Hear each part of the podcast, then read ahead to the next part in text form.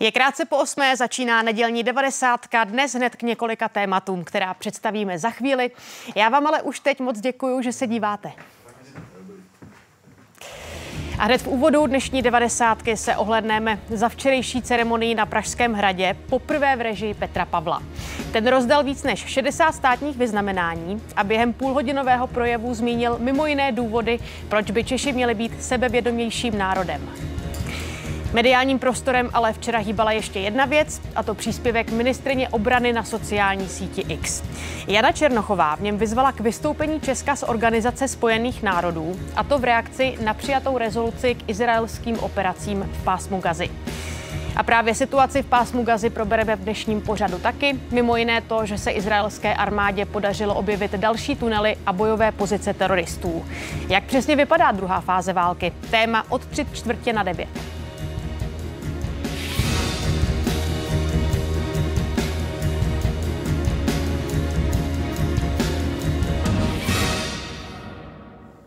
Udílením státních vyznamenání včera večer vyvrcholily oslavy z tého pátého výročí vzniku samostatného Československa. Prezident Petr Pavel v projevu řekl, že za jedny z největších úspěchů tuzemské novodobé historie považuje vstup do Evropské unie a do NATO. K pozitivnímu pohledu do budoucnosti nepřispívá válka, kterou proti Ukrajině vede Rusko, ani islamistický teror, na který musí reagovat Izrael. My však dnes máme to nejpevnější bezpečnostní ukotvení, jaké jsme kdy v naší historii měli. Prezident ocenil celkem 62 osobností. Nejvyšší vyznamenání řád Bílého lva obdrželi i předseda republikové vlády z období federace a později první šéf Senátu, tedy Petr Pidhart. Někdejší dvojnásobný ministr zahraničí Karel Schwarzenberg a též Pavel Rychecký, který strávil sedm let v různých vládních funkcích a 20 let vedl ústavní soud. Prezident republiky propůjčuje řád Bílého lva občanské skupiny první třídy panu doktoru práv Pavlu Rycheckému. Nejvyšší státní vyznamenání pro ještě donedávna předsedu nejvýše postaveného soudu v Česku. Vyslechněte nález ústavního soudu. V jeho čele stál Pavel Rychecký 20 let. Předtím byl senátorem, ministrem spravedlnosti, generálním prokurátorem i místo předsedou vlády. Jde o to, aby lidé měli pocit, že v této zemi má smysl žít a žít v této zemi není obětí, která je neúnosná. V listopadu 1989 spolu zakládal občanské fórum. Proti komunistickému režimu ale vystupoval už předtím. Opustit proto musel justici i právnickou fakultu. Svazek, který si na něj vedla STB, má bezmála tisíc stran. Tady je hezký záznam o tom jednom z výslechů, který se mnou vedli.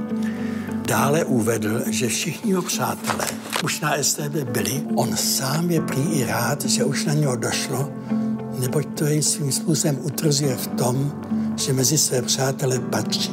Jeho přítelem je řadu let Petr Pidhart, mimo jiné signatář Charty 77, první polistopadový předseda České vlády i první šéf Senátu. Ústava nám ukládá odznést se poněkud na denní politiky. Právě na textu ústavy společně s Pavlem Rycheckým před sametovou revolucí pracovali. Měli jsme ji skoro hotovou, když přišel, přišel ten převrat. Pavel to bral strašně vážně. A symbolicky společně taky oba převzali nejvyšší státní vyznamenání. Petru Pidhartovi za zvláště vynikající zásluhy o stát v oblasti politiky. Strašně si to vážím o to víc, že jsem byl nadšený podporovatel paní Danoše Nerudové. Teď jsem se dočkal něčeho, čeho si vážím skutečně nejvíc, a to je našeho českého nejvyššího ocenění. Nejvyšší řád propůjčil prezident taky Karlu Schwarzenberkovi. I on před revolucí bojoval proti totalitě. Jako předseda Mezinárodního Helsinského výboru pro lidská práva podporoval dizidenty ve východním bloku. Mi nepřísluší posuzovat chování před rokem 89, poněvadž jsem zde nežil. Po sametové revoluci byl senátorem i šéfem diplomacie. Dva roky působil taky jako kancléř prezidenta Václava Havla. Nejkrásnější den mého života byl ten zimní den, kde byla volba, první volba prezidenta Havla pač tím jsem věděl, opravdu teď už je ta svoboda tady. Od prezidenta Petra Pavla ocenění ze zdravotních důvodů převzít nemohl. Zastoupil ho syn. Redakce a Johana Šulcová, Česká televize. A ten včerejší večer teď proberu s mými prvními hosty. Eh, jsou jimi Václav Dolejší, komentátor Seznam zpráv, který zavítal přímo k nám do mhm. studia. Václave, vítejte, dobrý den. Dobrý večer. A je tu s námi ve spojení taky Jan Bureš, politolog, který působí na Metropolitní univerzitě Praha. Taky vám přeju hezký večer. Dobrý večer. Václave, začnu s vámi. Ehm, jak se vám líbil ten včerejší večer eh, s tím vším jiným, eh, co přineslo proti minulosti? Byli jsme všichni v ohromném očekávání a myslím, že i fanoušci a příznivci a ten nejbližší tým Petra Pavla, tak samozřejmě všechno bylo jinak už jenom tím, že byli pozváni všichni, kteří mají být pozváni, nebyla tam taková ta řevnivost a pomstychtivost, kterou jsme v uplynulých deseti letech viděli, nebo tam nebylo to, že by někdo odmítal přijít nebo snad i převzít e, ocenění nějakou medaili. A mm, také tam e, byl, bych řekl, takový klasický projev, protože Miloš Zeman v těch uplynulých deseti letech, když si to vybavíme, to nebyly úplně jako klasické projevy ve stylu Eh, kde si země stojí a jak jsme třeba v tom zahraničně politickém kontextu, v jaké jsme situaci, on spíš v tom projevu vždycky zdůvodňoval to, komu a proč dává eh, státní vyznamenání. Takže to byla pozitiva. Kdybych tam měl na nějaké negativum, tak zdálo se mi, že ten projev byl eh, trochu lidově řečeno od Šumavy k Tatrám. Mně se tam líbilo ten, ta snaha, teď všichni jako zažíváme, pořád na něco nadáváme, že je všechno špatně, ta snaha jako vlít lidem nějaký optimismus a naději dožil a že bychom jako zase na to mohli být dobře, že máme dobrý potenciál, potenciál ale ale bylo to trochu mm, takové bez toho řešení a chtěl tam asi říct úplně všechno. Eh, Václav Klaus, všiml jsem si jeho před předchůdce netleskal samozřejmě, protože se asi příliš mluvilo o Evropské unii eh, v český státní svátek a příliš se ta Evropská unie chválila. Eh, pane Bureši, eh, vaše první zhodnocení toho, co jsme včera viděli a slyšeli, projev prezidenta, pozvaní, vyznamenání a tak dále. Tak já bych do značné míry souhlasil s panem kolegou Dolejším. Myslím, že jsme všichni čekali, co přijde a tak jsme to nějak, nějak doufali, že ty projevy, nebo respektive celý ten průběh bude trochu lepší než za prezidenta Zemana. My jsme prostě byli v České republice zvyklí od doby Václava Havla, že státní svátek a projev prezidenta republiky při jeho příležitosti je vždycky nějakým poměrně rozsáhlým, hlubokým filozofickým zamyšlením se nad současnou politikou domácí i zahraniční tak eh, v podstatě za prezidenta Zemana tenhle styl politiky nebo tenhle styl projevu úplně skončil. Ty projevy fakticky obsahově nebyly téměř o ničem a myslím, že jsme všichni chtěli, aby se trošku vrátila ta situace, kdy prezident přeci jenom dá eh, zemi nějaké poselství. Od pana prezidenta Pavla jsme slyšeli možná projev, který mohl být eh, zvnímán jako příliš všeobecný nebo nějakým způsobem možná povrchní, ale já myslím, že to tak právě naopak nebylo, že vlastně on vsadil na to, že velice jednoduchými slovy vlastně popsal například klíčové přednosti Evropské unie bez ohledu na to, jestli eh, prostě máme nebo nemáme nějaké jednoznačné názory na to, jak Evropská unie v tuhle chvíli funguje, ale eh, on dokázal vlastně velmi jednoduchými slovy, která pochopí každý občan, představit ty klíčové pozitivní hodnoty, ať už Evropské unie nebo Severoatlantické aliance, ale i obecně doby, ve které žijeme. Myslím, že to byla i snaha vlastně trochu dát naději té společnosti v době, která není lehká, kdy se na nás valí eh, spíše jako pesimistické zprávy, války, konflikty. Eh, zdá se že nám, že se rozpadá mezinárodní systém a prezident tady přeci jenom se snažil veřejnost a lidi trochu uklidnit, říct jim, co vlastně všechno na té dnešní době můžou vidět pozitivního, v čem máme nějaké jistoty a podobně. No a stejně tak podle mě postupoval i při výběru těch oceněných, protože to skutečně jsou všechno velmi úctyhodné osobnosti, ať už bývalí politici, v podstatě eh, klíčoví zakladatelé české ústavnosti, první premiér, první předseda parlamentu, eh, významný předseda ústavního soudu, byla tam řada eh, umělců, vojáků, hrdinů druhé světové války i hrdinů odboje, protikomunistického nebo obětí komunistického režimu, byli tam umělci, kteří jsou nespochybnitelnými autoritami, a tak podobně. Takže já myslím, že se to v podstatě velmi povedlo. Hmm. My se samozřejmě ještě detailně budeme věnovat tomu, kdo to státní vyznamenání e, dostal, co zatím mohlo být, ale ještě předtím Václavé e, ti pozvaní nebo přítomní možná na Pražském hradě a nepřítomní. Miloš Zeman chyběl, ten dal přednost Českému svazu bojovníků za svobodu, naopak Andrej Babiš přišel. Překvapení?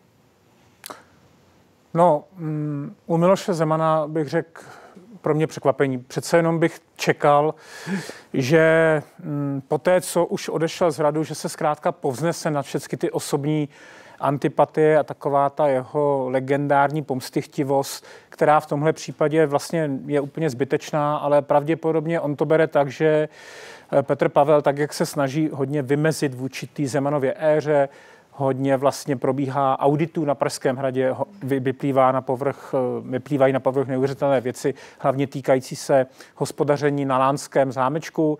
Dokonce tam paní kancléřka zakázala Miloši Zemanovi, který v obci Lány bydlí vstup, což se ho jako nesmírně dotklo, takže to asi bral takhle, ale mm, je to vidět je to nějaká malost, prostě je to pro mě nepochopitelné, protože vezměme si, že i Václav Klaus, který tam těmi gesty který hezky pěkně zabírala česká televize, si takhle klopil oči a netleskal a dával najevo, že nesouhlasí, ale přesto všechno chápe, že tohle je státní svátek, eh, den založení Československa, že on tam jako eh, bývalá hlava státu má být a že to je zkrátka jakási povinnost. Hmm. A to, že Miloš Zeman nechápe, je pro mě nepochopitelné a překvapivé.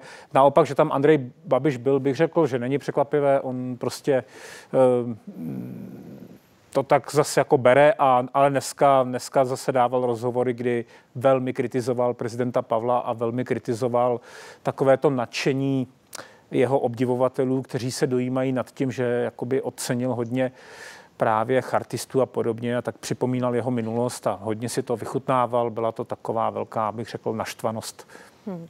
Pánové, oba jste uh, zmiňovali právě vyznamenané, my se na ně ještě teď eh, podíváme podrobněji. Eh, kromě už jmenovaných propůjčil prezident řád Bílé holva taky třem vojákům in memoriam, pilotovi RAF Karlu Marešovi, sokolskému cvičiteli zavražděnému nacisty Františku Pecháčkovi a jednomu ze zakladatelů republiky Milanu Rastislavu Štefánikovi. Řádem Tomáše Garika Masaryka pak ocenil Petr Pavel devět lidí. Mimo jiné kněze Tomáše Halíka, Zdenu Mašínovou, persekvovanou komunistickým komunistickým režimem, filozofa Jana Sokola, dramatika Milana Údeho nebo zpěvačku Martu Kubišovou. Jenom lituju, že tady nemůže se mnou být ještě maminka, protože ta by opravdu to ocenila pořádně. Ale já se cítím, je to strašný závazek, víte. Ono to vypadá jako prima, ale pro lidi to znamená závazek. Medaily za hrdinství získalo osm osobností, mezi nimi čtyři váleční letci RAF a čtyři lidi, kteří s nasazením vlastního života zachránili život jiným. Třeba provozovatel restaurace Petrý Road skočil z pěti metrů do řeky Chrudimky pro tonoucí batole. Medaily za zásluhy udělil prezident skoro čtyřem desítkám lidí. Mezi nimi neurochirurgovi Vladimíru Benešovi, astrofyzikovi Jiřímu Grigarovi nebo operní pěvkyni Magdaleně Kožené. Je to pro mě obrovská čest a já mám vždycky takový ten pocit, že za to jsem si to vůbec zasloužil, ale byl to nádherný večer a já jsem, jsem na to velmi rád. No a stejné vyznamenání obdrželi i Božena Jirků, která pomáhá lidem s handicapem, nebo autor komiksu Čtyřlístek Jaroslav Němeček. Já jsem sice byl z těch 150 nominovaný, jsem byl 145. ale, ale stejně jsem dostal ocenění. Tedy já ne, ale čtyřlístek. A z herců prezident ocenil Jiřího Bartošku, Miloně Čepelku, Petra Kostku a Viktora Prajze. Oba pochází z divadelnických rodin, oba si spolu také zahráli. Například v hororové krimi komedii Šplhající profesor. Kostka stvárnil samotného profesora, Price detektiva Sherlocka Holmese. Nikdo vám nechce ublížit. Tak proč si předevčírem nepřišla? Čekal jsem tam celou hodinu. Praj se proslavila role studenta Pavla Krouzy v dramatu Milenci v roce 1. Ten vypráví o prvních mírových dnech po druhé světové válce. Právě do vážných úloh je Price často obsazován, sám ale dává přednost jiným žánrům. Já mám komedii hrozně rád, já si nemůžu pomoct, ale nejvíc mám rád žánr nebo respektive polohu tragikomickou. V komediální satyře proslul naopak Petr Kostka. Ve filmu Zítra vstanu a opařím se čajem hned ve dvojroli bratří Burešů. V té měl prý původně dvojníka. Sičáci. Našli nějakého hocha z ulice, ale kdo ví, možná, že to neměli dělat, po týdnu se s námi rozloučil, protože ho zavřeli. On měl nějaké starosti s auty, takhle po ulicích, tak nám zmizel a byli jsme bez dabla. Mluvte zřetelněji, povídá. Nebo vám nebudu rozumět. Jo, jo. Oba herci se roky potkávali také v divadle na Vinohradech. Společně zazářili v Poprasku na Laguně. Kostka v hlavní roli, Price jako smrdutý rybář Fortunato. Divočka řekla, ten ale krásně páchne rybinou. Jo. Spíš eh, jsou překvapení právě diváci, že e, nějaký Price taky se umí na jevišti bavit. Jo, my tam prostě dřeme a Viktor přijde a schrábe smetánku vždycky. Ne však při letošních vyznamenáních. Oba dva získali stejnou medaili. Alžběta Stančáková, Česká televize. A Václav Dolejší i Jan Bureš jsou tu stále se mnou. Pane Bureši, vy už jste obecně eh, kvitoval nebo ocenil eh, ten seznam lidí, kteří od Petra Pavla státní vyznamenání eh, dostali. Kdybyste měl být ale konkrétnější, tak co vás na něm třeba potěšilo, překvapilo nebo i zarazilo a dá se tam podle vás už vidět nějaký trend nebo vzorec, podle kterého Petr Pavel ta jména vybírá? No já myslím, že ten trend nebo vzorec, jak říkáte, může být snad v tom eh, prostě postihnout vlastně všechny ty klíčové oblasti života společnosti. Vojáky, sportovce, hrdiny z válek, eh, umělce, spisovatele, vědce, lékaře a podobně, čili politiky samozřejmě také, byli tam dokonce i zahraniční veteráni války, čili to je asi takový základní vzorec, který pan prezident Pavel použil. Mě skutečně asi nejvíc potěšilo to ocenění pana Uhdeho, protože on byl nejenom první předsedou parlamentu, ale myslím, že poslanecké sněmovně v dobách, kdy předsedal, vtiskl velmi noblesní, velmi kulturní a kultivovaný projev a velmi objektivní vlastně řízení toho prvního parlamentu v době, kdy eh, vznikala Česká republika, zároveň je to vynikající dramatik, umělec, spisovatel, který takto ještě vysokým oceněním vlastně oceněn nebyl. Určitě mě velmi příjemně potěšilo vyznamenání pana doktora Grigara, protože on pro popularizaci vědy a astronomie udělal opravdu velmi mnoho a do dneška i mladé generace jako s prvními prostě knihami o astronomii, pokud je zajímají, se seznamují s jeho knihou Okna vesmíru do kořán. Velmi mě vlastně překvapilo pozitivně ocenění Milana Rastislava Štefánika, protože jsem si říkal, to je vlastně tak vysoká postava té československé historie, že už tyhle postavy bereme zcela samozřejmě, ale právě tím, že to nebyl Čech a e, vlastně se nedožil téměř ani začátku té první republiky, tak fakticky se ho ta vyznamenání tak nějak ho minula. Čili myslím, že toto bylo i velmi hezké gesto i vůči Slovensku jako zemi, která je nám nejbližší. Václave, za vás, kromě možná už těch mhm. jmen, která zazněla, co byste zdůraznil? Mhm. Možná ty první tři oceněné a vlastně je překvapivé, že jak pan, pan Karel Schwarzenberg, pan, uh, pan uh, Rychecký a Petr Pidhar, že byli oceněni po tolika letech, uh, jsem si uvědomil uh, teprve včera. Možná je to tím, že ti dva předchozí prezidenti s nimi měli nějaké mm, problémy, ale všichni tři vlastně sehráli klíčovou roli právě po roce 90, když se utvářelo nové Československo a později Česká republika. Byť u pana Rycheckého je ta historie s vyznamenáním trochu pikantní. Sám Miloš Zeman mu chtěl ho v covidovém roce udělit, ale pak ho Pavel Rychecký začal veřejně kritizovat, takže z toho sešlo. Eh, ano, nad tím je právě vidět, že mm, jak moc asi se prezident Pavel snažil s tou érou Miloše Zemana nějak vyrovnat, takže tam právě bylo eh, hodně lidí, kteří by Milošem Zemanem, ale ani Václavem Klausem, typu Olga Somerová a mnozí další, v životě nebyli vyznamenáni, ani by se o nich neuvažovalo. Tak tohle, tohle tam jako hodně bylo cítit, takové to nějaké havlovský, havlovský étos, bychom, bychom řekli, což nevím, jestli jde úplně, eh, ale to není důležité, ze srdce prezidenta Pavla nebo jeho poradců a těch lidí, kteří to navrhují, ale zkrátka povedlo se to. Já jsem překvapen vlastně nejvíc tím, že ten počet 62 tuším hmm. je docela vysoký. Mnozí politici vždycky vedou spor o to, kolik lidí to má být, protože Václav Klaus byl v tomhle třeba střídmý, pohyboval se mezi 20-30 s tím, že on to bral tak, že za stolik výjimečných lidí v desetimilionové zemi, on by asi dodal jako on, není. Eh, Miloš Zeman se pohyboval někde 40-50, až v tom posledním roce to narostlo a Petr Pavel překvapivě začal hned v prvním roce takhle vysokým počtem. Možná tím právě chci říct opak než Václav Klaus a sice, že lidí, kteří si zaslouží státní vyznamenání, je v téhle zemi prostě eh, možná nekonečně mnoho a on to, on to chce takhle činit, jak říkal pan Budeš, průřezově profesemi a společností. Takže s tím motivem byste souhlasil hmm. pokrýt celou společnost, což jsme možná viděli i v jiných eh, jeho projevech nebo eh, činech. Možná ještě to, hmm. že Petr Pavel není politik, je to voják. Propsalo se nějak do toho výběru za vás? Ne, myslím, myslím si, že ne, že mm, to, to bych tam vůbec necítil. Naopak jak jsem říkal, no, řekl bych, že u těch jiných men možná bylo cítit, že ne všechny Petr Pavel znal tak podrobně, ale prostě dostal uh, velmi, velmi dobré rady. Pokud se tam něco propsalo z jeho osobnosti, tak bych řekl, že to je uh, Milon Čepelka z, uh, od Cimrmanů, protože pan Pavel je známý hmm. znalec jejich díla a umí citovat téměř každé dílo a každou větu, tak to možná byla jeho taková osobní libustka. Eh, pánové, díky za odpovědi k tomuhle tématu. Teď ještě pokračujeme další zprávou, eh, u které taky eh, budu chtít váš komentář.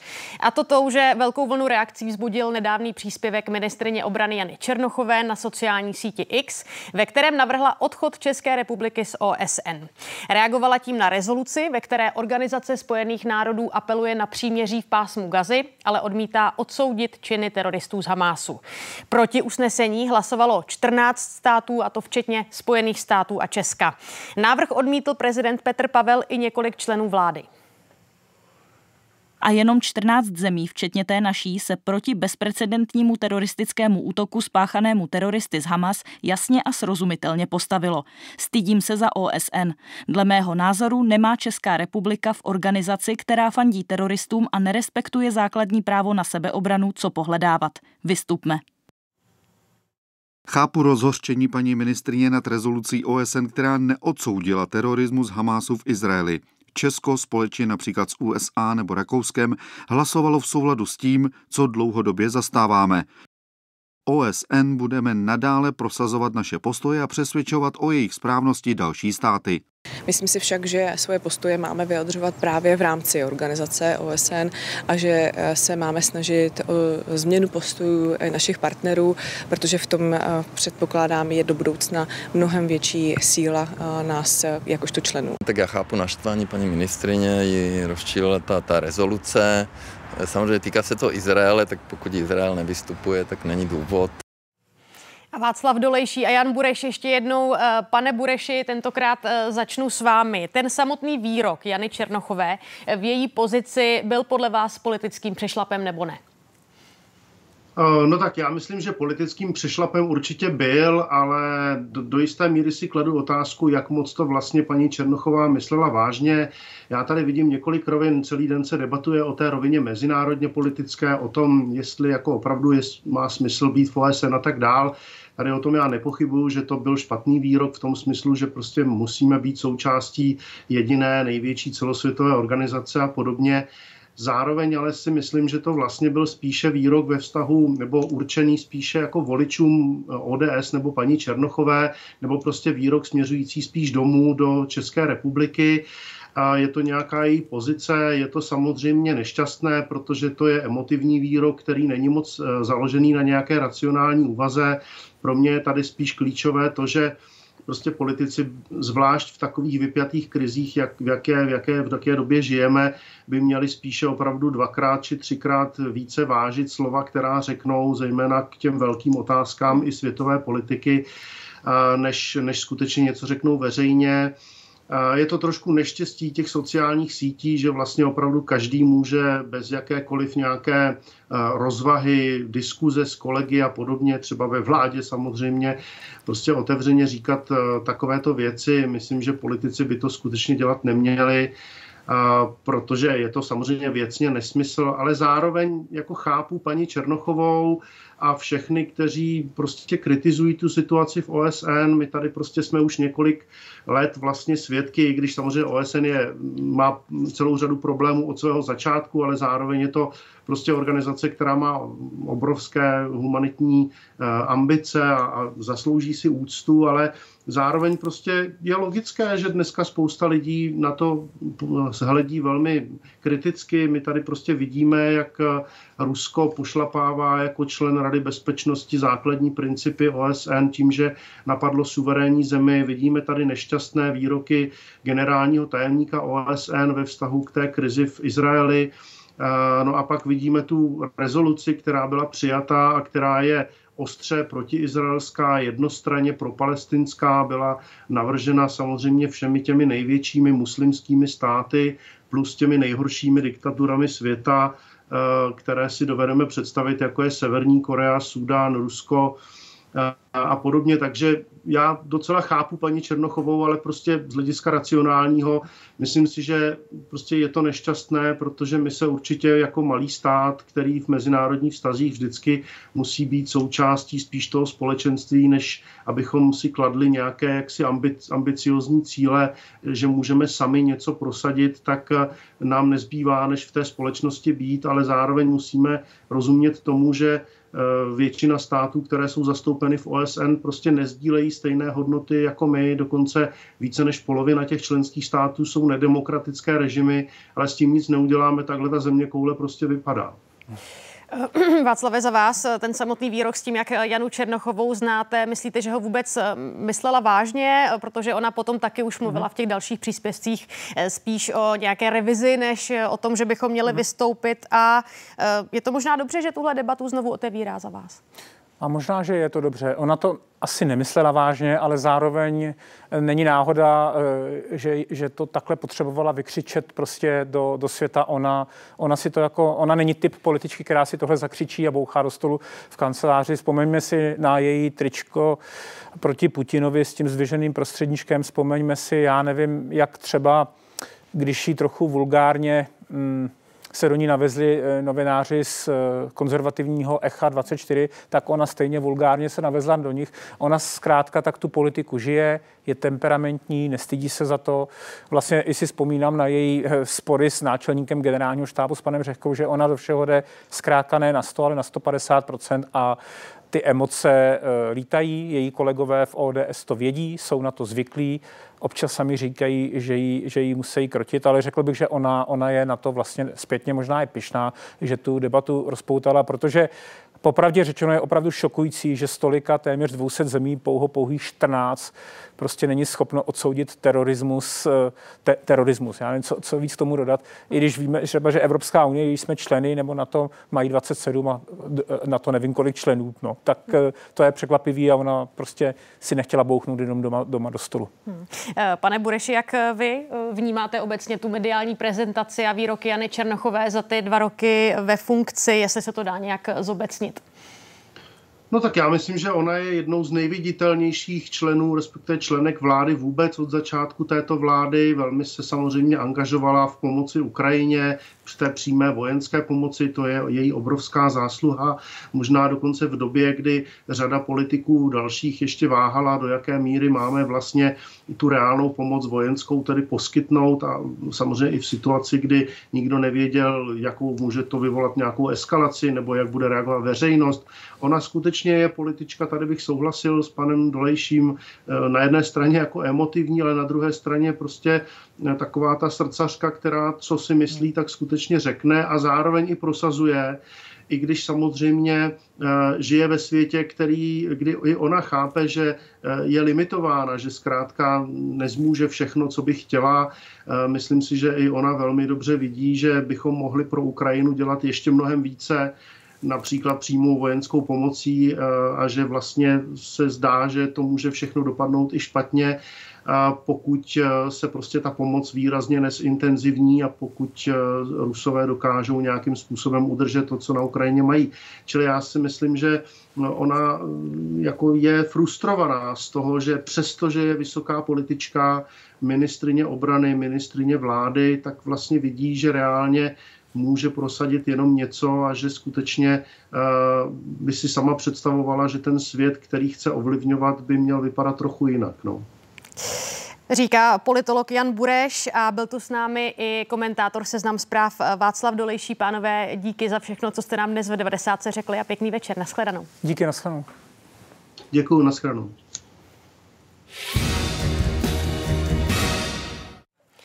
A další téma. Izrael dál rozšiřuje pozemní operaci v pásmu Gazy. Odveta za teroristický útok Hamásu je podle premiéra Benjamina Netanyahua bojem za existenci Izraele. Počty nasazených vojáků a tanků jeho vláda nezděluje, stejně jako podrobnosti operace. Druhá fáze války má podle izraelské armády první úspěchy. V pásmu Gazy se podařilo objevit další tunely a bojové pozice teroristů. A kolem hranice pásma vytvářejí bezpečnostní bariéru. המלחמה בתוככי הרצועה תהיה קשה וארוכה, ואנחנו ערוכים לכך. זאת מלחמת העצמאות השנייה שלנו. A ve světě mezi tím sílí tlak na humanitární příměří a pomoc palestincům. Bezpečnostní poradce Bílého domu prohlásil, že Izrael musí udělat všechno proto, aby rozlišoval mezi Hamásem a civilisty. Postupují metr po metru. K izraelským vojákům z tanky se v pásmu Gazy v noci na neděli přidali další. Počty armáda neuvádí. Jejich úkol vystopovat a zničit Hamas. והם הצטרפו לכוחות שכבר נלחמים. הלחימה הקרקעית בצפון רצועת עזה ממשיכה. Právě ty mají být pro úspěch operace klíčové. Jen o víkendu měli Izraelci během 24 hodin zasáhnout 450 cílů teroristů, velitelská stanoviště nebo odpalovací pozice protitankových řízených střel. Hamás přesto dál svými raketami ohrožuje izraelská města. Většinu střel se podaří zlikvidovat, přesto tu sirény pravidelně zahání lidi do krytů. Ani izraelské ostřelování gazy se civilistům nedokáže zcela vyhnout, přestože je armáda důrazně varovala, ať odejdou na jejich pásma, v troskách dál umírají lidé. Hamás je podle Izraelců používá jako živé štíty. Pod budovou druhé největší nemocnice na severu Gazy se mají ukrývat teroristé. Palestinští lékaři tvrdí, že vojáci je vyzvali, ať budovu evakuují. Zdůrazňujeme, že je nemožné evakuovat nemocnice plné pacientů, aniž bychom ohrozili jejich životy. Podmínky v Gaze se stále zhoršují. Tisíce lidí vtrhli do skladů s humanitární pomocí, brali jídlo a další zásoby. Ty se k nim jinak dostávají příliš pomalu.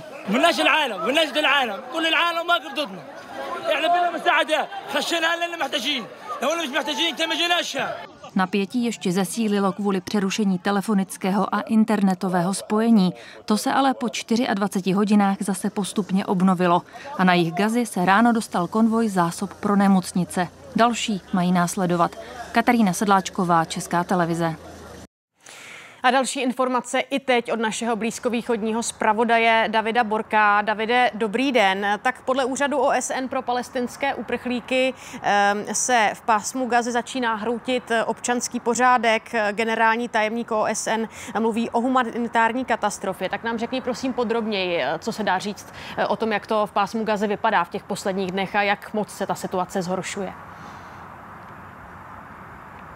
Ta situace je vážná, zhoršuje se, uvědomíme si, že to pásmo je hustě zalidněné a v celé části pásma Gazy je vlastně souvislá konurbace. To není volná krajina. To je jedna síť propojených už do sebe srostlých měst. A pokud platí, že významná část obyvatelstva severní Gazy, to, té severní poloviny odešla a stále odchází na jich, byť neznáme úplně ta přesná čísla a nikdo je znát nebude eh, v tom chaotickém živelném prostředí, tak platí, že v jižní části pásma Gazy roste tlak na tamní infrastrukturu, která vlastně nebyla stavěna na takové náhlé zvýšení obyvatelstva a v té severní části pásma Gazy se zhoršuje situace pro eh, civilisty, kteří tam zůstávají, protože severní část pásma Gazy je terčem těch nejsilnějších izraelských útoků a zároveň je operační zónou, do které postupně pronikají izraelské pozemní jednotky. To je základní rovnice. Pro kontext dodávám, že Blízký východ zažil mnoho podobných krizí, eh, mnoho, řekl bych, i tragičtějších krizí. Myslím, že v syrské občanské válce, ve které zemřel půl milion lidí, se odehrávaly ještě živelnější a zároveň, a to je podstatné, zapomenutější krize, protože prostě Gaza, a, a to je dlouhodobý rys a, a, palestinské politiky, je dokáže být v centru světového dění. Um, abych to vysvětlil, možná takovým aforismem nebo spíše axiomem, který platí pro uh, Palestince. Silou Izraele je kombinace síly jeho armády, jeho ekonomiky a pružnost jeho obyvatelstva. Silou palestinců paradoxně, a platí to pro posledních 75 let, je jejich slabost. Je to jenom zdánlivý paradox. Palestinci dokáží v mnoha případech, a toto je ukázka, potenciálem krize, potenciálem nějakého živelného vývoje, anarchie, dokážou získávat pozornost eh, zejména okolních arabských zemí, pro které palestinská kauza je emotivně prožívána, ale vlastně získávat i pozornost západu. Prostě pro egyptského prezidenta je samozřejmě, ačkoliv není žádný fanoušek Hamásu a dokonce bych řekl, že ani není úplně eh, vroucně propojen s palestinskou kauzou, tak je ale představa dalšího živelného vývoje nějakého prolomení hranic, jako se to ostatně stalo v roce 2008, eh, představa, že stovky tisíc palestinců se živelně vyvalí z pásma Gazy na egyptské území, tak je samozřejmě eh, hororová.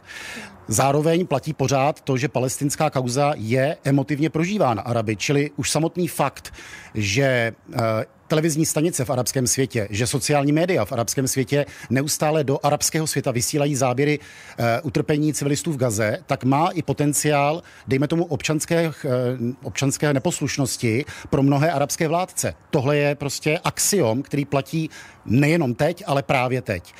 Něco podobného platí i pro Západ. Západní spojenci Izraele, včetně těch eh, premiérů, kteří v posledních, nebo prezidentů, kteří v posledních třech týdnech eh, byli v Izraeli a vyjadřovali plnou podporu izraelské vojenské akci, tak samozřejmě musí vždy hledět i na tu otázku, eh, toho, jak to bude působit eh, na venek, jak to bude působit na domácí španěl, eh, španělské, francouzské, německé, um, britské veřejné mínění.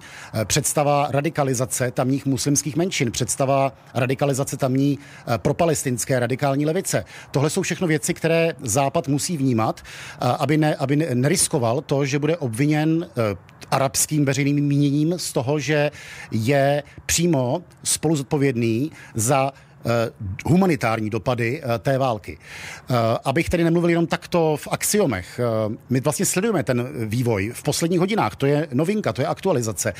Joe Biden před chvílí hovořil s Benjaminem Netanyahuem a řekl mu, že Izrael musí bezpodmínečně a razantně zvýšit objem humanitární pomoci, která míří do pásma Gazy. Abych to jenom vysvětlil technicky, ta pomoc míří do posud, do pásma Gazy v omezeném množství, protože pod podléhá přísným eh, eh, izraelským kontrolám. To je základ té dohody když to řeknu jednoduše, Izrael garantuje, že nebude bombardovat, eh, nebude provádět nálety eh, do okolí toho hraničního přechodu za podmínky, že bude moci zkontrolovat to kargo. A probíhá to tak, že kamion stojí na egyptské straně hranice u přechodu Rafah, jede 50 kilometrů na jih podél izraelsko-egyptské hranice k přechodu Nicana, což je izraelsko-egyptský pře- eh, hraniční přechod. Tam Izraelci zkontrolují to kargo, to kargo se vyloží, ty kamiony se právě prázdné vrátí do Egypta, jiné kamiony naloží to zkontrolované kargo a opět podél izraelsko-egyptské hranice je vezou směrem k hraničnímu přechodu Rafah. A teprve potom se dostanou do pásma Gazy. To je izraelská pojistka proti tomu, aby v těch kamionech nebyly věci, které využije Hamas pro svoji vojenskou kampaň. A ta velká otázka těchto dnů bude kuloární tlak na Izrael, aby zvýšil Eh, ty eh, humanitární konvoje, aby zvýšil počet kamionů a zároveň izraelský tlak na své spojence, aby i v rámci zvýšení té humanitární pomoci eh, byla zachována možnost, pokud to půjde logisticky, aby byla zachována možnost kontroly těch kamionů před možností, že pod rouškou rozhořčení nad eh, utrpením palestinských eh, civilistů si Hamas v těch kamionech opatří zbraně a další strategický materiál, který může použít pro své vojenské účely. A pak je tu ještě jedna velká otázka. Ty jsi mluvil o té eh, vojenské akci eh, Izraele. Víme, že už tu bylo několik pozemních operací, které si zmiňoval, intenzivní eh, nálety nebo údery ze vzduchu. Znamená to tedy, dá se to říct, že ehm, půjde ta operace spíš tímhle způsobem v pád a ústup, řekněme, menších rozsahů, anebo pořád je ve hře i ten velký pozemní vpád, o kterém se mluvilo dřív, nebo jak jsme si to možná spíš dřív představovali? Z hlediska vojenského je těžko představitelné, pokud platí explicitně opakované, a izraelští politici to opakují stále, eh, cíle té vojenské operace, tedy svržení, zničení Hamásu, je velice těžko představitelné, že takový cíl by bylo možné do, dosíci pouhým limitovaným vpádem. V tuto chvíli jenom pro informaci izraelské jednotky patrně operují v tom nejsevernějším cípu pásma Gazy mezi hraničním plotem a mezi samotným Gaza City. Opět v takové napůl venkovské eh, krajině, která ještě není tou skutečnou městskou intenzivní zástavbou eh, Gaza City. Eh, tohle ještě není věc, pokud platí, že to tak je, že pokud neplatí, že v těchto minutách se ten kontingent izraelský dramaticky rozšiřuje. Ale pokud by platilo toto, tak tohle z hlediska vojenského prakticky neumožňuje dosít naplnit ty vojenské cíle. Tohle je zatím tedy eh, konstanta, nebo musíme s tím počítat, protože to Izraelci takto opakují. Pokud to opakují, pokud to, toto je jejich vojenský cíl, tak můžeme předpokládat, že ta skutečná pozemní invaze bude eh, daleko masivnější. Zároveň ale můžeme předpokládat, že zmizela to čekání na nějakou nultou hodinu, hodinu H. Eh, v tuto chvíli patrně se může jednat o to, že ten stávající kontingent bude postupně razantně navyšován. To už je úplně jiná věc. To je detail, dejme tomu, vojenských plánů. Ale ano, tak toto je. Eh, rozhodně tady můžeme dát mimo tu rovnici představu, že by se eh, proti Hamásu mohlo zakročovat jenom ze vzduchu. Eh, to Izrael praktikoval v posledních 15 letech v několikerých konfliktech, často za premiérství Benjamina Netanyahu a ta politika takovéhoto spíše pasivního defenzivního přístupu, eh, bez nutnosti mít eh, vojska na zemi, eh, tedy pozemní síly na zemi, tak se nyní v tragickém způsobem vrátila Izraeli v podobě invaze islamistických gengů, které měly vlastně čas několik let si připravovat podobnou akci, tedy podobný průnik přes hranice. Čili pozemní operace je nevyhnutelná, pokud, zdůrazňuji, pokud platí ty vojenské cíle, je nevyhnutelná patrně v daleko větším rozsahu než to, co vidíme teď,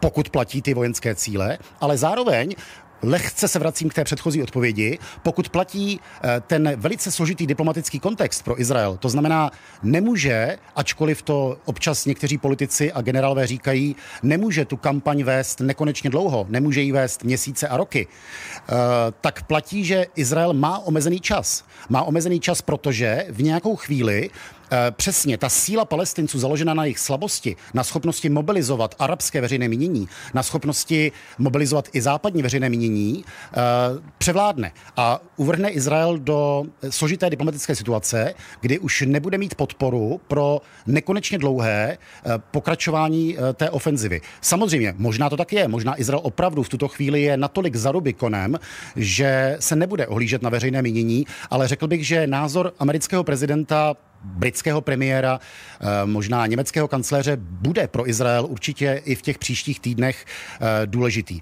A ano, pokud by platilo, že Izrael má neomezený nebo nějaký delší časový rámec, tak si můžeme představit eh, modelovat situaci, ve které Izrael, nebo plán izraelský vojenský, ve kterém Izrael ovládne část severního pásma Gazy, a bude ho potom používat jako vyjednavací kartu. Bude v podstatě říkat, my nechceme okupovat gazu, teď jsme zničili v severní Gaze uh, Hamas, my nechceme tady zůstat natrvalo, jsme ochotni s OSN, s Egyptem, s Jordánci, s Palestinci, s Amerikou, s Evropskou unii jednat o nějakém novém uspořádání, ve kterém už Hamas nebude vládnout a rakety nebudou létat na naše území, natož uh, nějaký fanatičtí vražední muslimové islamisté, kteří by uh, útočili na naše kibuci spoza hranic.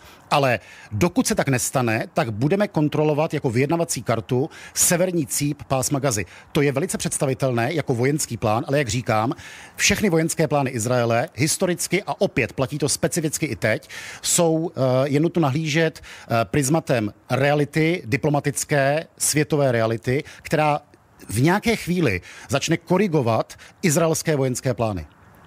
Říká živě z Tel Avivu David Borek. Davide, díky. Na viděnou. A právě náš blízkovýchodní zpravodaj ještě jednou nabízíme jeho reportáž o moderních technologiích a jejich rolích ve válce na Blízkém východě. Kromě viditelné války mezi Izraelem a islamisty se vede i jiný konflikt v kybernetickém prostoru. V pátek varovali úřady Izraelce, aby nepřijímali hovory přes WhatsApp z neznámých čísel. Several days ago, um, Israel claims that they received um, phone calls from different states, uh, unknown phone call from unknown numbers that uh, they just rang and hanged. Probably there is uh, intention either to create fear or an anxiety Může jít ale i o pokus o heknutí mobilů. Tal Pavel sám obdržel podobný hovor z Indonésie. Hnutí Hamás už před třemi lety zkoušelo primitivní, ale občas účinnou metodu. Fiktivní dívky navazovaly na sociálních sítích známosti s izraelskými vojáky. Pěkná fotka. Díky. Řekni mi něco o sobě, co máš ráda. Ráda poslouchám muziku, cestuji a dívám se na filmy. Hamas attempt to try to fool Israeli soldiers into downloading malware to their phones in order for Hamas to be able to collect intelligence. Skrz odposlechy mobilů a sledování jejich polohy by totiž Hamas věděl, kam míří izraelské jednotky. Společnosti Google a Waze teď i kvůli tomu přestali v Izraeli zobrazovat data o intenzitě dopravy. Například zácpa na silnici poblíž hranic znamená, že tam někde se přesouvá armáda. Kromě kybernetického boje vede Hamas proti Izraeli informační válku, ve které už začal využívat umělou inteligenci. Covering uh, Palestinian and Hamas a Telegram channel, um, I found several images of casualties that you can see that they are uh, totally um, AI generated. Podle Tala Pavla například tyto dva snímky vznikly virtuálně. Jejím účelem je povzbuzovat protiizraelské nálady. Spojencem Hamásu je Irán. Letos v březnu Izrael označil Iránce za pachatele velkého počítačového útoku na Technickou univerzitu v Haifě. 21. října vyzvala Národní kybernetická centrála několik izraelských nemocnic, aby se dočasně zcela odpojili od internetu. Co se týče takzvané kritické infrastruktury, zásadní je mezinárodní letiště v Tel Avivu, jedna z hlavních spojnic židovského státu se světem. Izrael tu údajně používá prostředky elektronické obrany, ruší signál GPS a zkresluje polohu letadel, tak, aby zmátl nepřátelské drony a řízené střely. Z Izraele David Borek, Česká televize. A další téma. Zájemci o stavbu nového jaderného bloku v Dukovanech mají už jenom pár dní na odevzdání své finální nabídky společnosti ČES. Ta je přijme do 31. října. Společnost termín odevzdání posunula, původní byl začátkem měsíce. Pozdější odevzdání by ale harmonogram celého projektu podle ČESu ohrozit nemělo. Po získání nabídek bude mít Čes několik měsíců k jejich posouzení a pak bude posuzovat stát. Podle ministra průmyslu a obchodu Josefa Síkely bude jedním z důležitých aspektů při výběru vítěze mimo jiné zapojení českého průmyslu a ochota spolupracovat. Dalším zásadním parametrem bude cena. Čes a zástupci vlády počítali původně za největší zakázku v historii Česka zhruba 160 miliard korun. Podle analytiků jde ale o příliš nízký odhad a cena podle nich bude pravděpodobně mnohem vyšší. A tohle všechno už teď probereme s naším dalším hostem přímo tady ve studiu. Je jim Jaroslav Míl, bývalý zmocněnec pro jadernou energetiku a bývalý generální ředitel Česu. Dobrý den. Dobrý večer vám divákům. Eh, začnu tím odkladem eh, ze začátku října eh, na jeho konec. Souhlasíte s tím, že žádné problémy tohle působit nemůže a možná víme, proč se to vlastně stalo? Tak ty odklady byly dva, jestli si dobře pamatuju. Podle informací, které jsem získal, ten první byl na žádost francouzské strany, ten druhý pak na žádost Američanů. A celkově je to zhruba o dva měsíce, takže na tom zásadním celkovém harmonogramu se nic moc nestane, ale ono už je to druhé nebo třetí zdržení, ono se posouvají další termíny. To první bylo způsobené eh, bezpečnostním dotazníkem, náklady za realizaci bezpečnostního dotazníku na sebe vzal stát, daňoví poplatníci. No a ty další spoždění vyplývají z toho, že vlastně už dávno mělo být eh, pravomocně na vydané územní rozhodnutí, což se ještě nestalo. Očekává se někdy v průběhu příštího roku, tedy pravomocně vydané. A připraveny další smlouvy a další doklady. Nicméně plus minus se pořád držíme eh, v nějakém, nějaké možnosti splnit konečný termín, který bych viděl tak na rok 38. 38, ne 36. Bude to o něco později. A víte, představa, že se postaví jaderná elektrárna za 6 let iluzí, to prostě se nepostaví, zvlášť tak velký blok. Vzhledem k připravenosti české strany, to znamená státní zprávy, samozpráv, e, náplnění termínů, které prostě po nich budou vyžadovány a vidíme tu realitu i jinde, jsem si vždycky dával ten dvouletý posun. Co to bude znamenat, to spoždění dva roky oproti tomu, co se deklaruje 36 um, pro nás, pro všechny? Záleží na tom, eh, kdo to bude všechno platit. Takže celá ta otázka je vlastně při výběru toho dodavatele ani ne o tom technicko-ekonomickém posouzení ze strany Česu. Technicky a technologicky ty dodavatele musí být schopni splnit ty podmínky všichni. Ekonomicky to je o rozhodnutí a o, na, o financování celého bloku a nákladech pro nejbližších, řekněme, 15 let. A to hodnocení, které bude dělat ČES, je hodnocení výrobních nákladů na jednu kWh za dalších 60 let provozu. To zásadní rozhodování zásadní na straně vlády. Vláda by měla mít vlastní kritéria, bezpečnostní kritéria, protože celé výběrové řízení na základě bezpečnostní výjimky. A těch kritérií by mělo být několik. To jedno úplně absolutně nejklíčovější je, že ten dodavatel musí být zodpovědný za aktivní spuštění elektrárny. To znamená, že vám tu elektrárnu předá když je v podstatě v provozu. A musí být zároveň zodpovědný i za eh, zajištění eh, všech těch činností, včetně jaderné bezpečnosti. To je jako zásadní věc. A vím, že okolo toho bylo nemálo diskuzí, proto bych to tak nezdůrazňoval. Myslím si, že vláda tohle musí požadovat a je hodně dodavatelů, kteří to tak nevidí. Druhou věcí je, že nesmí fungovat systém dodavatele, kdy je to, řeknu, konzorcium, která ne, které nemá jednoho lídra, který zodpovídá za plnění všech. To je prostě naprosto vyloučeno. To se stát nemůže, to, to je pro investora a hmm. nás jako daňové poplatníky, které to budeme platit, naprosto smrtící varianta. A třetí kritérium, které musí mít vláda v rámci hodnocení, je využití domácího průmyslu, protože to čes nesmí mít ve svých hodnotících kritériích ani mít nebude. A to eh, hodnocení není jen o tom, že teď po nějakou dobu tam bude nějaká česká dodavatelská firma, nebo 20, 30, 40, je teď jedno. Ale kolik jich bude schopno dodávat servis, údržbu pro dalších 60 let provozu. Protože my musíme vycházet z toho, že tohle je v podstatě manželství s nějakým dodavatelem na 80 let, tedy ze zemí jeho původu. A musíme vyjít i z toho, že eh, ten svět se mění. Za těch 80 let se může stát strašně moc věcí. A viděli jsme, co se stalo za posledních 15 let. Hmm. A my bychom měli mít klíčové komponenty a klíčový servis na našem území, který neumíme relativně rychle dostat do Evropy nebo v rámci Evropy k nám. To znamená, ty věci měly být dosažitelné v dosahu České republiky nebo přímo v České republice.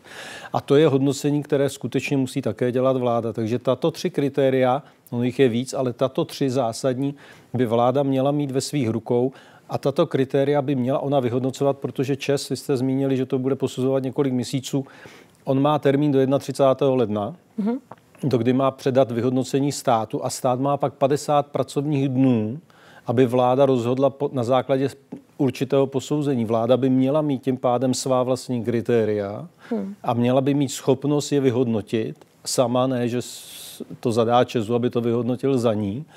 A měla by být taky schopna kvalifikovaně těm dodavatelům vysvětlit, proč vyhrál ten a nevyhrál tam ten.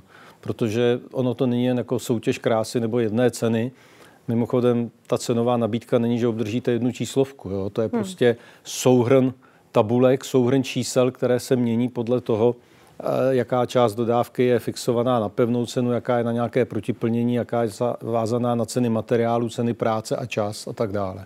No a dá se za vás říct, kdo z těch tří uchazečů, kteří jsou pravděpodobně, předpokládám, stále ve hře, tedy Westinghouse, KHNP nebo francouzská EDF, se s těmi kritérii nejlépe potkává, když vezmeme v potaz třeba i tu historii, kterou mají s českými dodavateli a podobně?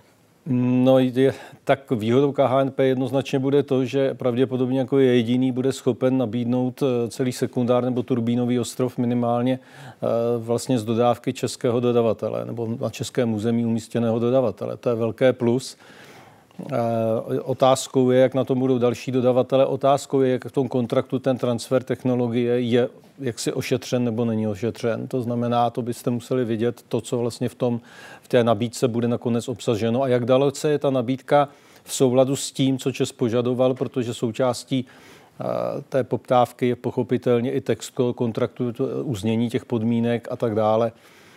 Podle mě největší slabina bude na straně české strany, eh, na straně investora, na straně státu především plnění vlastně těch závazků, které z toho harmonogramu vyplývají, to znamená plnění všech vydávání, všech těch razítech kulatých a všech těch povolení, které jsou nutné, protože teprve na základě e, nabídky, na základě územního rozhodnutí a stavebního povolení se pak ta elektrárna bude ještě takzvaně doprojektovávat podle těch podmínek stavebního povolení, což zabere nějaký čas a pochopitelně peníze.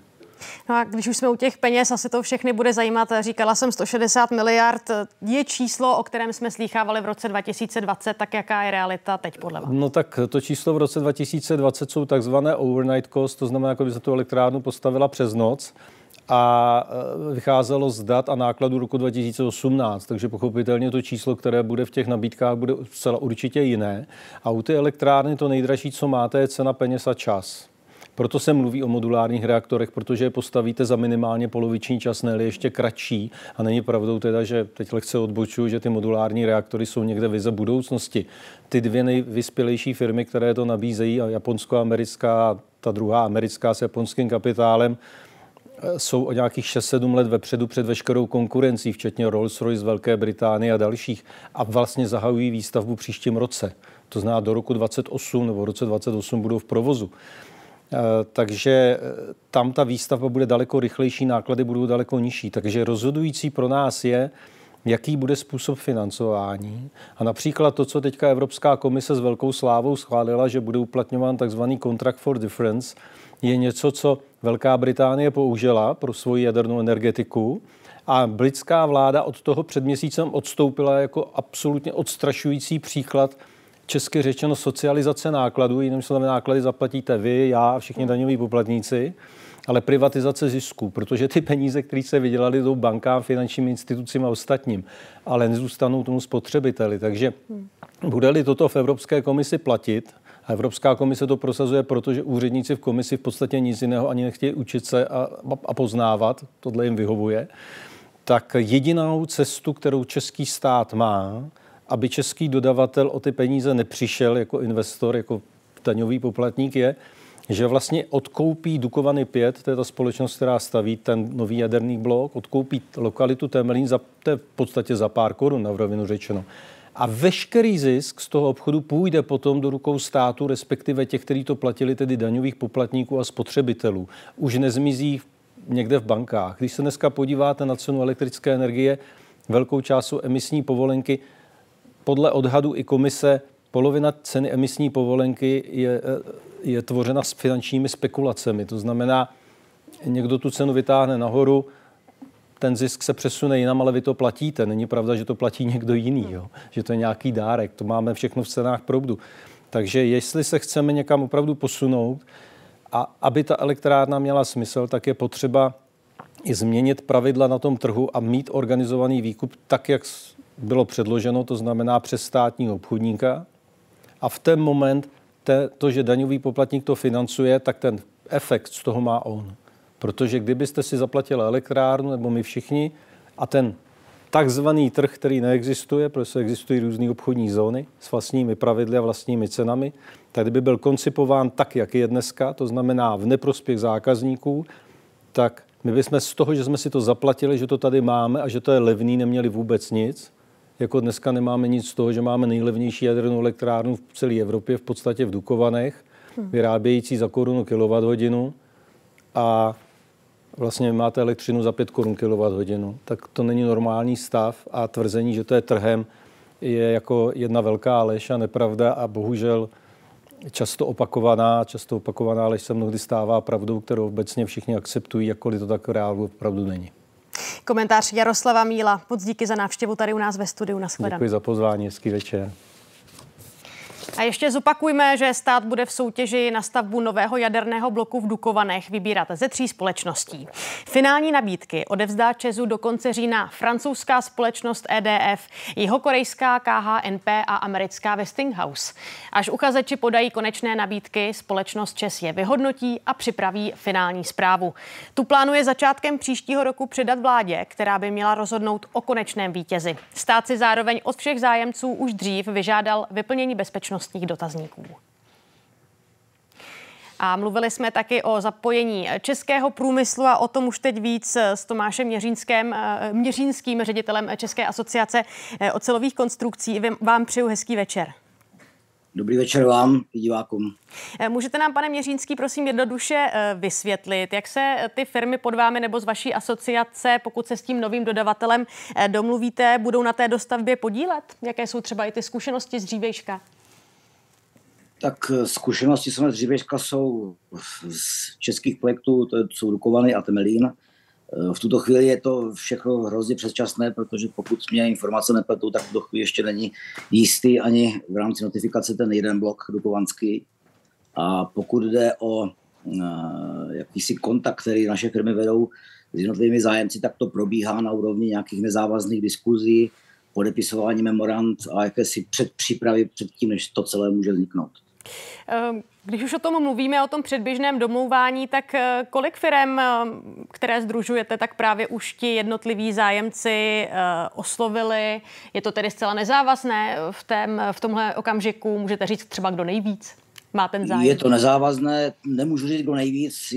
Pokud vím, tak naši členové, kterých se to týká, což jsou ve směs ty výrobci ocelových konstrukcí, kteří jsou připraveni na ty těžší komponenty, tak, tak ty jednání probíhají to znamená, jejich zástupci techničtí navštěvují provozy a zjišťují kapacitu a vůbec technologickou a technickou připravenost a vůbec možnosti, eh, které, které vyskytaly pro české firmy. Takže ano, komunikace probíhá, ale to znovu opakuju, je nezávazná, protože v tuto chvíli jsme ještě, ještě hodně daleko od, od fáze realizace. A předpokládám, že váš soukromý názor, kdo by měl vyhrát, mi asi teď neřeknete. Eh, to vám neřeknu, to vám určitě neřeknu. Eh, zcela obecně eh, mluvili jsme o té podmínce jedné eh, i od státu, o které mluvil pan ministr Síkela, aby skutečně byl český průmysl zapojen co nejvíc. Proč je to podle vás důležité? Tak jednoznačně jednak držíte nějaké know-how, které tady máme a pokud ho máme držet dál, tak je samozřejmě ideální, když ho držíte na projektu, který probíhá v domácích podmínkách. To je jeden aspekt. Druhá věc je jednoznačně zaměstnanost těch lidí, protože projekt typu dostavby jaderného bloku je samozřejmě obrovský, velký s dopadem na zaměstnanost, na technické profese, od školství, výzkumných ústavů až, až po ty fáze relační, takže eh, to je možná na speciální pořad, abychom si povídali o tom, jaké dopady na českou ekonomiku může mít a bude mít, eh, bude mít spuštění dostavby jednoho bloku. Doufáme, že budou ve finále čtyři. že to nebude pouze jeden, protože jeden nám de facto nic neřeší. Uh, ano, je to totiž tak, že sice ta závazná uh, nabídka uh, bude jen jedna v tom tendru, ale jsou tu i obce na další blok v Dukovanech a stavbu třetího a čtvrtého bloku v Temelíně, abychom to dovysvětlili. Vy myslíte, že to takhle nakonec dopadne, že s tím třeba počítají ti zájemci a že se třeba budou stavět vždy dva bloky najednou, jak navrhuje Ministerstvo průmyslu a obchodu v téhle chvíli? Je to víceméně jisté? A to bylo by to samozřejmě stav ideál, ale na to fakt nedokážu odpovědět, protože u těch jednání, u těch vyjednávání nejsem, takže nevím. Pokud se ptáte na jakousi ideální situaci, tak by to bylo samozřejmě ideální stavět ty bloky dva. Já jenom podotýkám jeden důležitý aspekt, protože vím, že když mi eh, produkce posílá nějaký okruh otázek, o kterých chceme hovořit, tak eh, já bych eh, tady určitě vypíchnul jednu věc, kterou v rámci nějaké SWOT analýzy hodnotíme neúplně pozitivně a to je v tom, že vlastně v tom časovém úseku, kdy chceme začít my, tak vlastně ve stejné fázi jsou naši severní sousedé v Polsku, hmm. kteří mohou začít i poměrně dřív než my. A pokud by taková situace nastala, já jsem tohle to uváděl dávno v jednom rozhovoru pro vaše kolegy z Ostravské redakce, když jsme navštěvovali, nebo naši členové navštívili v rámci podpory našeho člena Ostravskou Liberty, tak jsem hovořil o tom, že pokud by Polsko začalo dřív, tak reálně hrozí situace, kdy mohou být některé firmy osloveny na české straně a pokud by tam došlo k podepsání kontraktu, tak logicky začnou v Polsku a pokud s tím budeme otalet, tak může nastat situace, že prostě u nás eh, ty firmy prostě nebudou schopny. Respektive eh, už ty kapacity nebudou. Budou, budou, mohou být v Polsku. Neříkám, že to tak bude, já si to nepřeju, ale reálně hrozí tahle záležitost, protože eh, jak říkám, v tom období nechceme stavět jenom my, chtějí stavět Poláci a ty už jsou o kus dál, protože tam tender neprobíhal, tam se, tam se v první fázi už vybral, vybral dodavatel, ten je vybrán a v tuto chvíli probíhají nějaké mm, smlouvy, protože ta smlouva ještě není, ale každopádně dodavatel je vybrán. A když si vezmete v potaz, protože jedna z těch otázek byla i v rámci, v rámci jakési kapacity možnosti pracovních sil, tak když si, když si vezmeme v potaz, že já nevím, nějakých sedm hodin autem od České republiky začne polská strana stavět, no tak eh, logicky bude poptávat eh, ten technický personál v tom nejbližším okolí a my jsme neúplně daleko. Um, a je tohle spíš hypotéza nebo opravdu, jak jste říkal, reálná hrozba, pokud se nepletu, Polsko chce uh, ten vůbec první blok začít stavět za tři roky, tak vychází to spíš tak, že tady lidé zkrátka budou chybět a budou u našeho souseda. Může se to stát, jako je to hypotéza samozřejmě, ale jsou určité profese, jsou určité profese, Eh, víte, v jakém stavu je dneska technické, technické, technické obory, v jakém stavu je technické školství. Tam si myslím, že eh, by měla daleko intenzivně pracovat vláda, vládní činitelé na, na podpoře těchto oborů, eh, protože pokud, pokud ty lidi tady prostě nebudou, tak to nepostavíme. No. Takže ano, vrátím se zpátky k tomu Polsku, kde jsem tam osobně byl před 14 dny. My s polskou stranou i vedeme nějaká si jednání, protože jsem přesvědčen o tom, že ta spolupráce nějaká v nějaké formě Eh, nebude vůbec, vůbec špatná, takže jenom říkám, že ta hypotéza taková je a může to nastat. Pokud by to nastalo, tak je to prostě pro nás problém. A vy byste si tam třeba i nechali, když se zeptám laicky, nějaký eh, čas ještě pro to, abyste raději pracovali v Česku, nebo zkrátka, když ta nabídka přijde, eh, tak po ní půjdete?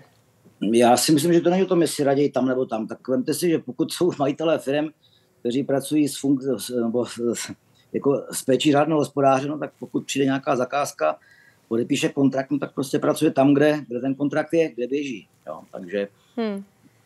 Uvidíme. Já neříkám, že tam primárně ty firmy chtějí, to, to tak asi není. Jenom upozorňuji na ten fakt, že tady vlastně v regionu budeme stavit, budou naši severní sousedé stavět a hmm. já to vnímám jako riziko. Tak díky, tak díky pane Měřínský za váš komentář a nashledanou. Děkuji moc krát, hezký večer, nashledanou. A ještě jedno téma probereme. Inflace v Česku klesá. V září by byla podle Českého statistického úřadu necelých 7% a podle prognóz by měla v příštím roce dál klesat. Stále je ale podle Eurostatu čtvrtá nejvyšší v zemích 27. Podle ekonomů je ale zásadním problémem spíš to, že česká ekonomika roste příliš pomalu. Její růst brzdí hlavně nedostatečně rozvinutá infrastruktura a nedostatečné koncepce dlouhodobého rozvoje krátkodobě, tak dlouhodobě rosteme příliš pomalu. Měli bychom, máme velký potenciál, který nevyužíváme a opravdu se nesoustředíme na to, co, co bychom se měli soustředit, to je ekonomický rozvoj, eh, růst a zvýšení životní úrovně. Odpověď Jana Nučana? Jsme venku z recese, ale stále zaostáváme a čeká nás eh, poměrně značná transformace, větší než eh, potřebují ostatní ekonomiky v EU. A odpověď eh, Miroslava Zámečníka? Ta transformace je něco, na co nejsme úplně psychicky připraveni a nemáme energii se, se o tu budoucnost Eh, poprat. Eh, to je asi největší starost, kterou mám, protože určitě ta ekonomika se bude zlepšovat tím, jak začnou trochu růst reálné mzdy s klesající inflací a rostoucími eh, pokračujícím růstem mest by, by ta nálada měla být lepší, ale to velký téma. Je to přidušení, a to přidušení ekonomiky je dáno tím, že jsme ji dostatečně nepřipravili na budoucnost, tedy ta transformace na níž všichni tři narážíte, Miroslave?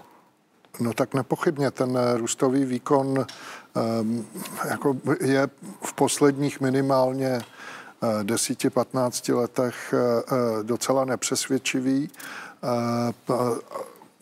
Já to řeknu úplně jednoduše. Když se ekonomika při plné zaměstnanosti dostává na nějaký růstový průměrný výkon eh, kolem 2-2,5%, eh, tak to eh, jako znamená, že prostě nic tady velkého nepředvádíme a to dohánění, které je velké očekávání obyvatelstva, že se bude ta životní úroveň přibližovat západní Evropě, tak to se nekoná, protože to je zhruba stejný růstový výkon, jako mají na západ od našich hranic a nedoženete nic a ten gap jako v absolutních dolarech, eurech, korunách se ve skutečnosti zvyšuje. Odpověď Jana Švejnara? Přesně, přesně tak. Podívejte se, my máme problém, že pořád naše mzdy v průměru jsou tak přibližně třetina německých a rakouských mest a to už je třetina století, kdy doháníme. A nezapomeňme, že před 75-80 lety jsme byli na stejné, přibližně stejné úrovni mest jako v Německu a v Rakousku. No a je to problém i v tom, že jsme si přivodili pár recesí, které nebyly v, v okolí, to znamená v roce 2012, v roce 97 a že jsme nebyli schopni se dostat zpátky na tu trajektorii růstu, kde bychom byli bývali byli, kdyby ty recese jsme si nepřivodili. Čili my pak jedeme po těch 10 nebo několik procent níž, rok co rok, měsíc co měsíc. To má obrovský negativní dopad na a, životní úroveň. Kteří aktéři jsou především na vině? Eh, jsou to ti ekonomičtí hráči v ekonomice, protože mají myšlení 20. století a, a, a netransformují se, nebo tomu brání politika, která má myšlení ve 20. století? No, jsou, jsou to političtí činitelé, kteří vlastně nevyužívají ten potenciál, který ta republika má, nevyužívají možnosti dnes efektivně státní zprávu, řízení a soudní systém, který je stále ještě velice pomalý. A to všechno dohromady potom dává ten efekt, kdy špatná, navíc ještě špatná rozhodnutí, například v ty dvě recese, zvlášť ta druhá, kterou jsem zmínil, tak potom vlastně nás posunují dozadu. Eh, minulý rok jsme v druhé polovině roku byli také v recesi, nyní stagnujeme. Eh, to je výsledek, který není opravdu dobrý a všimněte si, že to není číslo jedna, diskuzní bod číslo jedna, že se tím nezaobíráme. My v otázkách se tím tady zabíráme velmi často, ale jde mi o to, jestli, jestli problém není i v samotných ekonomických aktérech, kteří by si tu změnu měli vynutit, Jane Lučane. Takhle, eh, dvě věci věci. Jednak, proč je současná česká ekonomika na tom hůře než jiné ekonomiky EU a proč vlastně jsme, jsme jiní z mála, který jsme se ještě ani nedostali na předcovidovou úroveň. Česká ekonomika je mnohem víc náchylnější. Všichni ví, víme, že česká ekonomika je exportní, ale málo kdo si uvědomuje, že my jsme i výrazně importní ekonomika. A my jsme dostali v covidu eh, a v narušení globálních eh, řetězců dvojitý zásah. My jsme přišli o odbytiště a zároveň jsme přišli o zdroje surovin, energií a vstupu. To je ten jeden z hlavních důvodů, proč jsme na tom hůře než jako některé jiné státy. A další, zásadnější, už pan profesor to trochu e, nastínil, eh, my e, postupně vyčerpáváme zdroje růstu, které tady byly v 90. a e, 0. letech. To znamená kvalifikovaná levná pracovní síla.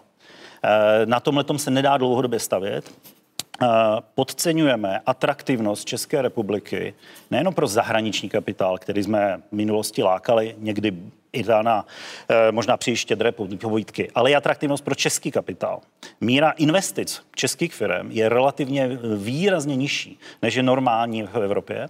A je to i proto, že eh, nemáme vlastně jako žádnou volnou pracovní sílu. Ještě loni hlavním problémem českých firm byla energetická situace, ceny energií, ceny vstupu. Teď je to opět nedostatek pracovních sil. Jsme velice jako neradi jako otevření vůči jako ekonomickým migrantům. A druhá věc, a my máme obrovský dluh, vnitřní dluh z hlediska infrastruktury. A ono to možná před 20 lety nebylo tak viditelné, protože dopravní a energetická infrastruktura i v jiných zemích na tom nebyla dobře, ale nám i z východní Evropa ujíždí. Když se podíváme, jakým tempem staví Polsko dálnice, jakým tempem investuje do změny struktury průmyslu, jakým tempem tam funguje kapitálový trh, tak eh, opravdu ztrácíme. A pak si pojďme říct, co jsou vlastně ty, ty výhody, na které bychom měli dlouhodobě stavět, pokud nebudeme investovat do infrastruktury, do vzdělanostní ekonomiky, Tomu se možná dostaneme celá otázka školství, země a vysokého školství a jeho kvality. My dáváme nějakou sumu do vysokého školství, ale jsme velice mírní v tom požadovat výsledek. Když to srovnáte s tím, jak fungují špičkové univerzity po světě, tam ta univerzita musí mít výsledky z hlediska toho, jaká je uplatnitelnost eh, absolventů, kolik vydělají na patentech pro, eh, pro, prodaných, kolik mají nositelů novelových cen. Eh, my vlastně jako jsme vypadli, my máme v první pětistovce na světě snad jenom jednu univerzitu, přitom jich tady máme dalších 30. To je vlastně tristní. Jinými slovy také souhlasíte s Janem Švejnarem, že to jsou političtí aktéři a hráči, nikoli biznis samotný, který by si tu změnu měl vynutit. Je to, uh, jsou to všichni dohromady. Jo? Samozřejmě biznis by si to možná měl vynucovat víc a myslím si, že v poslední době biznis dost hlasitě uh, říká, že je potřeba změnit strukturu. Protože on, jak jsem řekl, před 20 lety to velice dobře fungovalo. Levná, kvalifikovaná pracovní síla a ono to hodně pomohlo české ekonomice. Ten růst české ekonomiky od roku 89 do roku 2010 byl velice zajímavý. Ale tím se vyčerpal. Uh, odpověď Miroslava Zámečníka. Uh, já bych jenom, jenom dal takovou, takovou jako úvahu, jestli Česko dlouhodobě může růst, když, když má stej, stejný potíže jako Německo. Ta závislost česká na německém trhu a to, jak hluboce je zejména český zpracovatelský průmysl vnořený do, do německého supply chainu, jako ta nemá v období. Jo, přirovnání je, jako když se podíváme na Rio Grande, eh, tak máme 16krát větší ekonomiku na severu, my zase 16krát větší ekonomiku na západ. Teď mluvím Mexiko, USA a, mm. a Česko a Německo. Eh, Německo se ale velmi liší od eh, americké ekonomiky nejenom v tom dynamismu, ale taky tom, že to je ekonomika, která je hodně založená na exportu a byla hodně založená na exportu do zemí, eh, s kterými dnes existují velké tenze. Jo? Když se podíváme, je to Čína, eh, je to Rusko, eh, tam byla obrovská dovozní závislost, která byla vědomně podporovaná, ještě aby se bypassovaly nějaký nepohodlný země. Vlastně Německo udělalo při nejmenším tři, ale opravdu nákladný ekonomický omily a teď je otázka, jestli se chceme mílit s nima, anebo mít pravdu proti nim, ale to vyžaduje úplně jinou energii a schopnost jako dívat se strašně náročně na sebe a, a ty velký témata, jo, protože to znamená, ale, ale, ale tu... že se musíme dostat eh, z německého řetězce, který nám velmi dobře sloužil a z téhle ekonomiky udělal vyspělou ekonomiku. Ale eh, teď už nám to nestačí a, a, a znervozňuje nás to, jako je, jak se bude eh, jako Německo stávat ekonomikou jiný, s jinou ekonomickou strukturou, jiným typem. Je tady energetika. My víme dobře, že bez jádra nemůžeme, ale Němci velmi neradi vidí, že my bychom chtěli jako položit vložit ten energetický mix mnohem víc do jaderné energetiky. Tohle jsou velmi závažné. Jinými, jinými slovy chápu správně, potkali se dva faktory. E, celou dobu jsme říkali, že jsme příliš závislí na Německu, ale nic jsme s tím nedělali a ještě máme zásadní vnitřní problém. Eh, zásadní vnitřní problém, který je, to, myslím, že to říkal Honza Lučan, ale oba Honzové vlastně. Jo, jo. E, my si neumíme udělat jako dlouhodobou, dlouhodobější strategii v základních oblastech. Energetika není pětiletková záležitost záležitost, to je aspoň 20 let. Dodělání infrastruktury v dopravě, to je minimálně 20 let. A, a, a najít k tomu financování, lidský zdroje, a, když se bavíme o kvalitativní změně toho, jak se dávají peníze na vědu a výzkum, jinými slovy, že by měla být mnohem větší kontrola tím trhem. Jinými slovy, trh si platí výzkum a teď víme, jako, že e, univerzitní výzkum a výzkum na Akademii věd má e, objem toho smluvního výzkumu s podnikovou sférou kolem 3%. 97% jsou státní peníze. Tak úplně logicky si řekněme, jestli tady uděláme bez velmi výrazného posunu v této oblasti a změny váhy, nějaký, nějakou technologickou průrvu a snížení své závislosti na německém eh, průmyslovém řetězci. Jako tohle jsou ty témata a to má být před závorkou. O tom se prostě nekveruluje, proto se něco dělá.